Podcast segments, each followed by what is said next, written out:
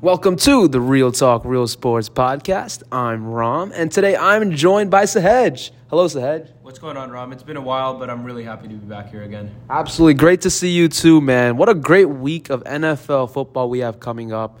We had a lot of exciting games last week, and we have you know a few good games to look forward to this week. But I think we have to start the show with the trade that broke the headlines a few days ago, and that is Christian McCaffrey being traded to San Francisco 49ers for four draft picks. So, Hedge, as a 49er fans, what is your first reaction to this trade? Ram, I have to tell you, I absolutely love this trade for the 49ers. Uh, I do think it's also a good uh, trade for the Panthers. We'll just quickly touch on them. Getting back four, you know, pretty high valued picks. Um, in my personal opinion, though, I think the 49ers are in a win now mode and picks are you know not of the utmost importance. I also kind of have a general philosophy that picks are very very overrated. Very few percentage of them pan out. So I don't mind the front office and Kyle Shanahan kind of mortgaging the future a little bit to win now with CMC, Jimmy G, Deebo, Kittle, and Trent Williams. I like to see it. That, that totally makes sense, Hedge. But my question mark is, you know, you have McCaffrey, you have Kittle, you have Deebo, you have a great offensive line. But as your most important question, as your sorry, your most important position, you have a question mark, and that's Jimmy Garoppolo. Do you have faith in Jimmy G taking this team to the promised land this year? That's a great question. So with Jimmy G, you're going to get ups and you're going to get downs. We saw you know down last week with uh, with the Falcons, and we've also seen some really really great games like such with the Rams. But at the current state, the 49ers QB situation is what it is. So um, Trey honestly wouldn't have uh, brought us, you know, too much further than Jimmy G would. Jimmy G's a great game manager. He's proven time and time again in the past that he can bring us to great heights, as we've seen in the past NFC Championship game, as we saw in the Super Bowl against the Chiefs. And this is probably the most loaded that the offense has ever been around Jimmy G. So while Jimmy G is obviously a huge question mark, what else can you do? This is a great offense that we're putting around him. Yeah, and honestly, my quick thoughts on this trade really are I think it is a good trade for the 49ers because the NFC has proven to be a little weak this year, especially with only the Eagles being the only dominating team. Um, the Buccaneers, like everyone had high expectations for them, but they haven't been uh, as strong of a team as we thought. So the, there is a window for the 49ers to take advantage. The only concern I do have here is actually a few concerns. McCaffrey's health. Is he going to be able to stay healthy come playoff time? And also, that's a lot of picks going for running back. You know, as we see in the league, running backs are, you know, not exactly you know, durable, and they're not really worth those high draft picks. So you give up a second rounder, a third rounder, a fourth rounder, and a fifth rounder. That seems to be a little too much. But you know what? We will see. We will see how it goes and pans out this season. But uh, yeah, so I mean, Christian McCaffrey is actually scheduled to play tomorrow. Actually, today, uh, today morning, and uh, against the Kansas City Chiefs. So this is probably the game of the week. Uh, two strong teams, two teams that are, are contenders for the championship. Uh, Sahej, who do you have uh, you know, winning this game between the Chiefs and the 49ers? Yeah, um, great question. So I got to tell you, I got the Niners upsetting the Chiefs at home uh, during this game. Levi Stadium is a great place for the 49ers to play. The home crowd's going to be loud. Uh, I think having CMC there is just going to be a very big uh, morale boost for the team, especially coming off that rough Falcons loss last week.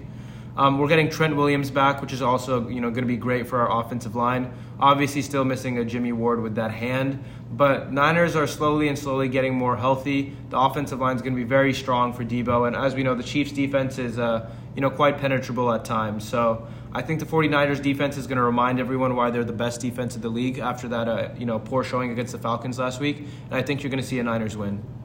Okay, yeah, no, for sure. And I personally think the Chiefs are going to win this game, primarily because kind of the same reason you said, Sahej. The Chiefs lost a tough one against the Buffalo Bills. I really do not see them losing two games in a row. Uh, you know, they, they have Patrick Mahomes. You, know, you, can never count him out. But I really do think he's going to put on a show this week, particularly because he did throw that game losing interception in the fourth quarter against the Bills, and he also threw that uh, end, end zone interception in the first quarter. So I do think it's more redeem time for him. But he is going against a very tough defense, in the Niners. So it will be a little bit of a tough game for him. So, uh, you know, we have a mid, midway special guest by Erin Suh. She wants to add her insight. So let's see what Erin has to say. Erin, what do you have to say? So personally, you guys know I'm not a Chiefs fan. Um, I think you know the new running back Christian McCaffrey um, will be given you know a lot of new plays, and it might take his team like a week to get up to speed. You know, more practice for these new plays, but I have strong faith in them that they'll go strong against the 49 against the Kansas City Chiefs. Um, you know, for for the 49ers, I, I think it's all about defense for them. You know, they're ranked number one in total yards right now. Um, and it's going to be put to the test against, you know, the Chiefs quarterback Patrick Mahomes and their high octane offense. No, absolutely. I couldn't have said it better. I mean, they're they're well, number one defense in yards allowed, and I think they're number two against the pass, number two against the rush. So they have, you know, very much, uh, you know, a great defensive chance to stop Patrick Mahomes.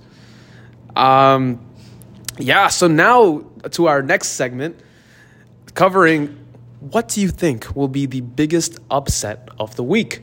There are a lot of games where there seems to be a clear advantage, but we do sense a few upsets out there. So, Sahej, what is your upset of the week? Yeah, Ram. So my upset of the week is I got the Seahawks beating the Chargers. Um, Chargers are playing at home, which is why this is a pretty controversial decision.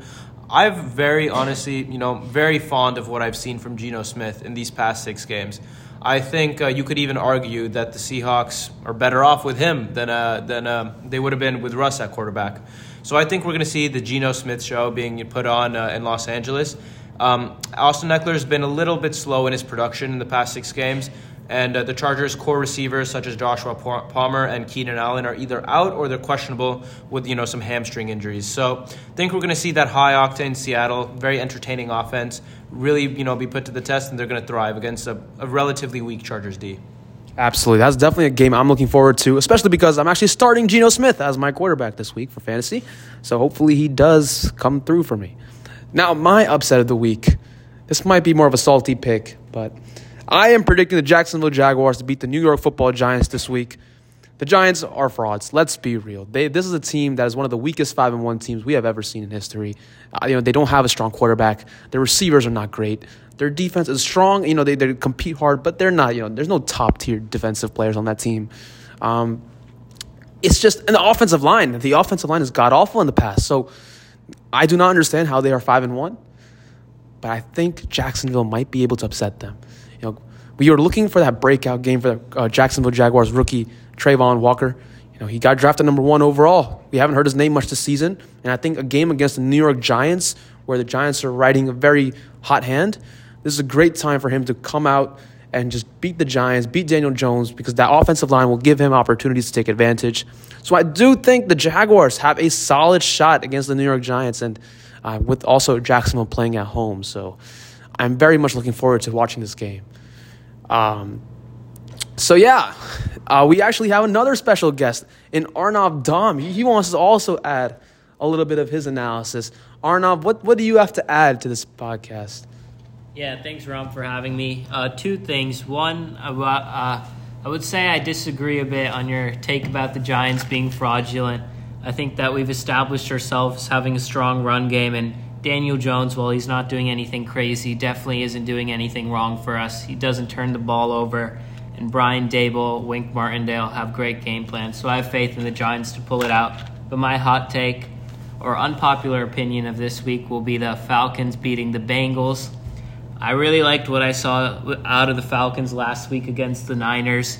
Just completely took control of the game, and I think the Falcons' rushing attack is not something not to be slept on and the Bengals this season, I mean, let's be real, they don't look like a Super Bowl contending team at all like they did in the playoffs last year. So I'm really worried for Joe Burrow. I think if the Falcons defense can keep the Bengals off the field, they have a lot of uh, opportunities to have a good good score this game. So I'm looking forward to that game as well. Absolutely, and you know that's a good game to keep an eye on. Um, but yeah, those are the games and the different analysis that we think might be plausible this weekend. Let's see what happens. But thank you for joining Real Talk, Real Sports Podcast. We will catch you later on the next episode.